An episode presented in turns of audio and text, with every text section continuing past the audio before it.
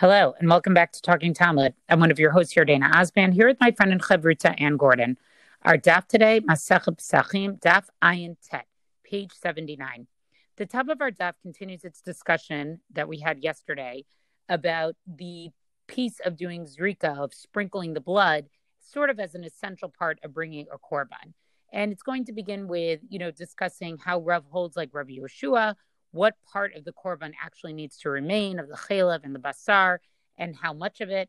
But I'm actually going to start today really with the new Mishnah, because I think, for me at least, and I've had enough of the sprinkling of the blood, which I'm sure is a topic we'll come back to again. The Gemara here is going to continue with a discussion that has sort of been hinted at before, but I don't feel we have delved into as well as this stuff is going to, about what actually happens when the entire community is Tame, or Rove Hatsibor is Tame, and you're actually going to have to bring that Korban Pesach, or you're going to allow the community to bring that Korban Pesach in that state. And so the Mishnah reads as follows, Nitma kahal o rubo, right? So if the entire community, or the majority of it, is Tame, right? And here, we mean, some type of Tuma, and the Gemara is going to discuss a little bit more about that, and Anne, I know you're going to read that part. Osha yu Kohanim Tameim v'hakahal torim. So this is also an interesting piece of it, that the Kohanim are all Tame, right? In other words, they have to do the avoda as Tame, even though the community itself is tahor, yasu b'tuma. In both of those cases, we're going to say that the Korban Pesach it can be brought in that way. So it's not, up until now, I think we've really been talking about it and being Tame, but it's also interesting to think about. Let's say you didn't have any Kohanim who could actually do the avoda, right? Normally they can't do the avoda if they're Tame, but for the Korban Pesach, we're going to make this exception and say that it's such an important Korban, tzibor, it's such an important communal Korban that we're going to allow even the Kohanim to work that way. Nitma me'uta kahal, but let's say only a minority is Tame, hatorino sin et harishon, right? That first group who are tahor, they're going to bring the Korban Pesach in Nissan, right, at the proper time of the Korban Pesach, vatmein osin et hasheni. And the group who is Tame, who is in the minority, they're going to bring it during Pesach Sheni, which we know is an Eir. And we'll get to later what some of the differences are between Pesach Rishon and Pesach Sheni.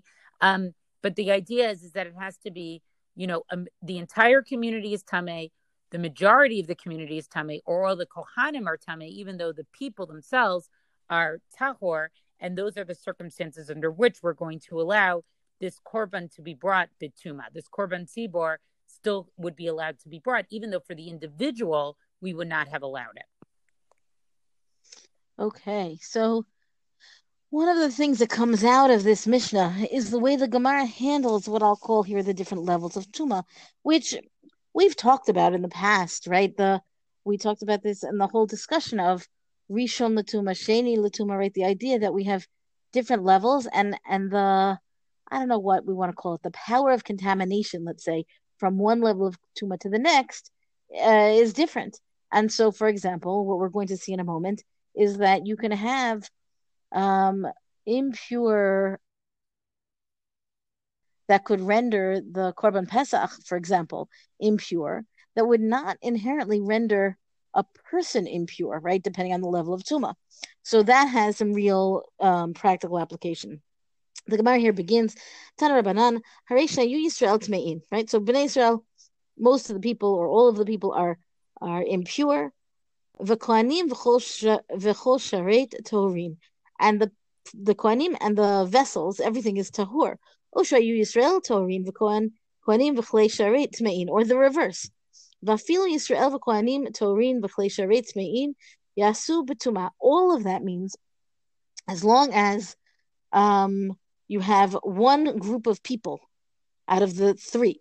We've got Kohanim, we've got everybody, right, the regular people, and we've got the vessels. And of these, 2 out of 3, it's not just 2 out of 3, as long as one of the groups of the people is tahor, then you would continue along and offer the korban. Yasu b'tuma, you do it within the impurity.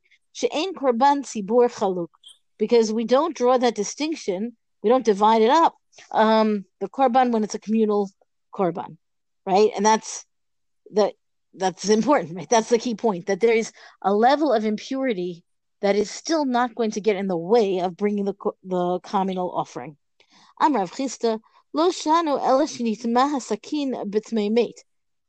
All of that is really only being discussed in the context of what happens if you have the vessels are impure, where specifically the knife, right, the knife that's used for slaughtering, had become impure through the contact with one who was impure because of tumat mate, meaning a person who is tumat mate, who had come in contact with a dead body, now handles the knife.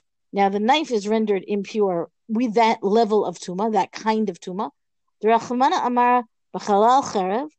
Because the verse, there's a verse in Bamidbar, Yotet, this is one who is slain with a sword, right? I mean, that's what we're talking about, is that level of impurity, that the person is impure from the impurity of the dead body. Now I'm repeating myself, but that's the case. The idea is that the sword, meaning the same knife that touches the person, the sword that touches the dead body is akin to the corpse itself. Oh, so I'm sorry, I've said this wrong. Let me go back. The sakin, it's not that it touched somebody who had been impure by contact with the dead body. The knife itself has come in contact with the dead body. And so that knife is rendered impure to that same degree as the dead body. The kamatame legavra. And what that means is it can render the person impure who's using it to do the shechita, right? Meaning usually a kli, an item, a vessel, is not going to render a person impure, only in the most extreme circumstances, and that's what this is, right? Namely, where the knife itself had come in contact with a dead body, and therefore it can convey that tuma, contaminate, whatever word you want to use here, to say it gives it off to the person. Demikara kimit abed betuma haguf dekaret kamit abed. We're talking about a case where usually you would say that the person is impure who's doing the Korban Pesach, right? You're not worried about the knife itself. So what happens here if we're talking about the knife being the source of the impurity? Okay, now, aval nitma hasakin b'tumat sheretz. What happens when the knife would be rendered impure from coming in contact with some much lesser degree of tuma to begin with? Like, for example, the tuma that would be present in the context of contact with a creepy crawly, right? So that the basar mitmamele, that will render the meat itself impure, but it won't render the person who wields the knife impure. Legavra lo mitmamele tahorin aved, and then the shechita is done with the person still being tahor, still being pure. Tamein lo aved. So then what that means is that those who are pure could do this, can still perform the Korban Pesach, and those who are impure would not perform the Korban Pesach, right? That seems pretty straightforward. Mutav yochal b'tumat basar b'lav, va'al yochal basar b'tumat haguf shehu b'karet. So then it brings us down to the fact that we say it's, you know, one who could eat the Korban Pesach with the impurity of the meat is a very different prohibition than one who eats the Korban Pesach when that person, him or herself, would be have the tuma, the impurity of their body. So I'm going to take a step back here because I don't want to get too bogged down. And listen, the Tumantara, every time we talk about it, I feel like we get bogged down. But here's what I understand to be the deal, right? We have different levels of tuma, different levels of impurity, and whether you're talking about the tuma of the knife that could go into the food as compared to the tuma of the knife that could go into the person wielding the knife, meaning where did that tuma come from? Does it come from a dead body? Does it come from a creepy crawly? If it comes from a dead body, that person is in a much more impure state, right, in terms of the prohibition of the disqualification of eating from the Korban Pesach. And what does that mean to offer the Korban Pesach with that degree of tuma? Whereas, if you're talking about the meat itself becoming tameh, so you're not supposed to eat the Korban Pesach if the meat itself is tameh. But it's a much lesser situation than if you would be physically is not the right word. If you, the person eating, is impure, as opposed to the item that you're eating being impure. So I love this Gemara because I think it really elucidates for us the piece that it's really about Tumat Hamet. And I think that kind of makes sense, because in a way that's like a tuma you can't avoid in a certain way, right? Like, I know the sheretz one maybe could happen, but, you know, maybe you should be careful about your surroundings or what happens. Have a backup knife. I'm not sure. But Tumat Hamet, I think, presumably, is that you had to be engaged in a mitzvah of taking care of a dead body. And so, therefore, there was sort of no way to get around it. And I think that's why you do have the opportunity for, you know, for Pesach Sheni.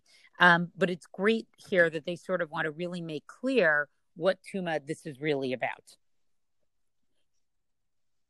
So I think that, so I'm not sure what it says about me, that what I'm thinking is like the knife is used in some murderous mystery craziness, right? And then it goes to be used for the Korban Pesach, which would be less of a mitzvah involved. But I think that you're right. I think that that's just my imagination running away with me. Why is this knife impure? Why would it ever have come in contact with a corpse? That makes no sense to me, except for that what you're saying is that for whatever reason, it was necessary for a mitzvah. Wow. Well, then you're good to go. Went really much, I mean, at least on a popular. I'm going to move on to what I think is like a classic Gemara discussion here. So at the bottom of Amud Aleph, it says as follows: Rav Amar mechatzeh al mechatzeh karov. So the question basically is, and we know like how could this actually happen, but of course the Gemara wants to actually explore it. Rav says, let's say you have half and half. In other words, exactly half of the population who is eligible to bring the Korban Pesach is Tame, and half of that population is tahor, right? So when he says you have half and half, it is like a majority, meaning both groups, the Tame ones and the tahor ones, have the status of being majority. Halulu otzin latzman, the halulu otzin latzman. So those who, you know, those do like themselves, and those do like themselves. In other words, meaning those who are basically tahor, they're going to bring the Korban Pesach being tahor, and those who are tameh, they're also going to bring the Korban Pesach being tameh, but at the time of Nissan and not actually waiting until Pesach Sheni. We're both going to treat them like the majority. Rav Kahana Amar, mechatza mechatza, eino karov. He says, Rav Kahana says, no, if you have this half and half, you know, you know, this cannot be, you know, this, we don't consider this to be a majority. Tahorino sina tarishon, it's meino sina hasheni. The tahor people, we're going to let them do it in Nissan. The tameh people, they're going to have to wait until Eir, till Pesach Sheni. Eka da Amri, now we have a different version of what exactly Rav Kahana said. Ama Rav Kahana, mechatza, mechatza, eno karov, tahorino se et harishon, utmein, eno sin, lo et harishon, velo et hasheni. So here's the second version, which is again, Rav Kahana says, no, when you have it as half and half, there's no majority. So we're going to let the tahor people bring it as they should in Nissan. The Tameh people, they actually really lose out that year. They don't get to do it in Nissan, and they don't get to do it in Eir. Barishon lo avdi de lo habu ruba. Basheni lo avdi de lo habu miyuta. Right? Because they couldn't do the first one because they weren't the majority.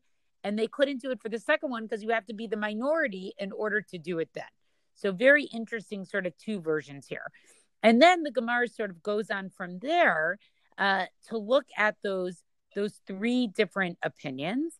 And it quotes three Brisas, sort of a first Brisa that supports Rav, another Brisa that supports, a second Brisa that supports the first version of Rav Kahana, and a third Brisa that supports the second version of Rav Kahana.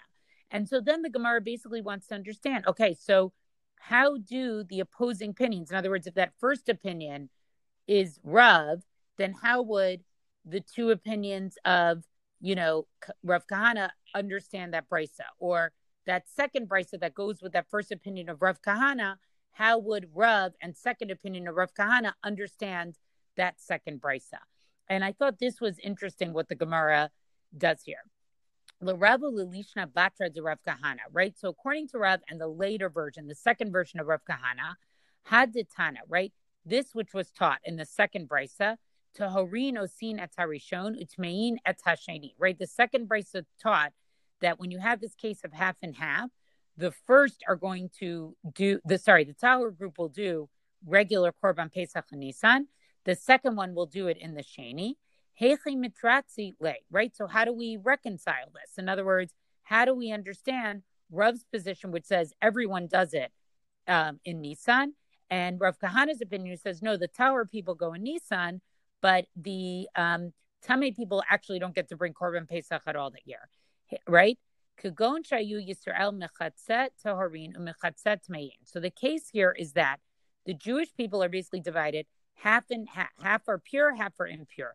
The nashim nishlimot latmein, but the majority of the women are actually impure. So in other words, the to get to the half of impure people, you know, it's going to be a lot of women. Like if you pulled out all the women in Klal Yisrael, the majority of women would have been Tame. Because Sabar Nashim Birashut Rashut. So they're going to do something very interesting here. The Tana is going to say that this Tana actually holds that what? That Nashim, they don't actually have to bring the Korban Pesach. It's actually a Rashut. It's actually optional, right? Dal Nashim Itmein. So let's subtract the number of women who are impure, right, from that impure group. And then Bahabulu Tmei Miuta. And then actually, it's not half and half anymore. Actually, the Tame group is the minority group. And so therefore what? Then that minority group is just going to bring the Korban Pesach at Pesach Sheni. Right? And so then what do we do about this opinion of Rav and the first opinion of Rava, right? With this third Brisa, which says,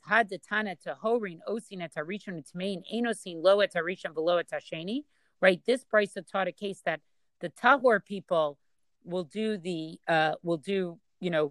Pesach at its original time and its correct time in Nissan. The Tame people, when it's half and half, they won't get to do either. They don't do Rishon and they don't do Sheni. Heichli mitatzri lei, right? How do we reconcile this according to Rav's opinion, right?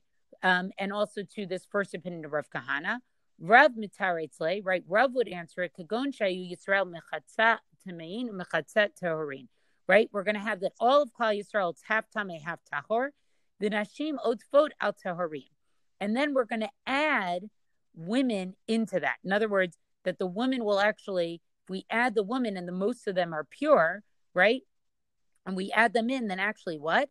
Then the V'kesavar Nashim Barishon Rechova, right? And we also hold that what? That women actually have to participate. Ubasheni Reshut. But this second one, right? Their participation in the second one is actually optional. And so the Gemara is going to go on from here and go through the another brisa, but it's interesting to see that sort of the way that they reconcile this is using this opinion on which hinges on whether or not women actually need to bring the Korban Pesach. And I was sort of taken by this because up until now, we actually assumed that women had to bring the Korban Pesach. This idea that it was optional for women, is really not sort of, I think, how it was poskened. But it sort of hinges, this being able to sort of reconcile this, it hinges on this. And I think this is also interesting because the Tanaim are writing this at a time where the Korban Pesach, it's not being brought anymore, right? And I guess the question is, there must have been an answer to that already. It must have been acceptable already. Were women obligated or women were not obligated? And so what I'm sort of going to guess is that there probably were pockets or places where women sort of held it, or their family was like, yes, women have to do it. And maybe there were pockets where women didn't do it. It's just puzzling to me how this question was not sort of answered already. Does that make sense? To sort it out when you're not bringing the Korban Pesach doesn't really make sense to me. I would say maybe the opposite, right? Not to contradict you. I just mean that I think that sometimes when Chazal are puzzling things out like this, as we've seen them figuring things out, right? In Eir, we saw them figuring things out in a very different way than we see them figuring things out in Masachim, but they're figuring it out, right? They're assessing what would the halacha be in the case of back when the Beit HaMikdash was standing. And I feel like some of that is remembering or figuring out what the Masorah, what really happened. And some of that is kind of the analysis of what makes sense for it to have happened without ever really being able even to compare it to the tachlis, what happened on the ground. And so I'm not sure whether it's something that they must have known or must have been able to find out, or maybe it was even impossible to find out, so that what they're left with is, you know, the sources, and they're applying all the principles of halacha and everything, right? So I don't know. I don't have an answer for you. I could see it being, you know, going both ways. That maybe it's easier for them to theorize without having the facts on the ground. For sure. But I also could see how somebody reads this and it's a little bit like, you know, the notion where it says Yisrael, and then you're sort of like weeding out the women, you know. Also, it just, it's an interesting way for the daf to work it out. So here's my question. Why, you know, it's not really a question. This is going to be a tongue-in-cheek kind of comment, but if this were today, right, there would be such an uproar over the lack of tzniut in the fact that determining whether, you know, who's tame and who's tahor and that kind of thing is just pasnish. It's not appropriate for people to know when other people are tame and tahor, right? And which obviously was not relevant at the time of the Beit HaMikdash. It probably wasn't that big of a deal, right? The people who were tame, and the people who were tahor were tahor. I don't think that there was any... It's hard to say, but the way they talk about it, right, it doesn't seem that there's anything to hide. But I would imagine that were this our day, right, if we're going to talk about it back in the day, then we would have much more concern over what is appropriate for people to be able to know. And I bet you that then the women would not be obligated to be in the Korban Pesach. Right. Because, you know, that's right. Well, the hyper-modesty of today. Keep this Gemara in mind, because the actual discussion about whether women are obligated, and there will be a twist in that, like how that was brought, and to your point, Anne, does not come until page 91. So just remember this Gemara when we get right there. Because this is a classic example of like the discussion sort of being out of order, an assumption that everyone sort of like knew the discussion to the, you know, the background to it when it presents it on the daf. But we're going to see later on that there will be more discussion about this regarding are women obligated? And if they are, how did they actually bring the Korban Pesach? And it will tie in a little bit to sort of this hyper-sensitivity sensitivity. That's our DAF discussion for the day. Thank you for joining us. Rank us, review us where you get your podcast. Thank you to Rabbi Michelle Farber for hosting us on the Hadron website. Come talk to us on our Facebook page and tell us what you think about, you know, the Tumantara of the Korban Pesach and how many Korbanot were really brought by women. Until tomorrow, go and learn.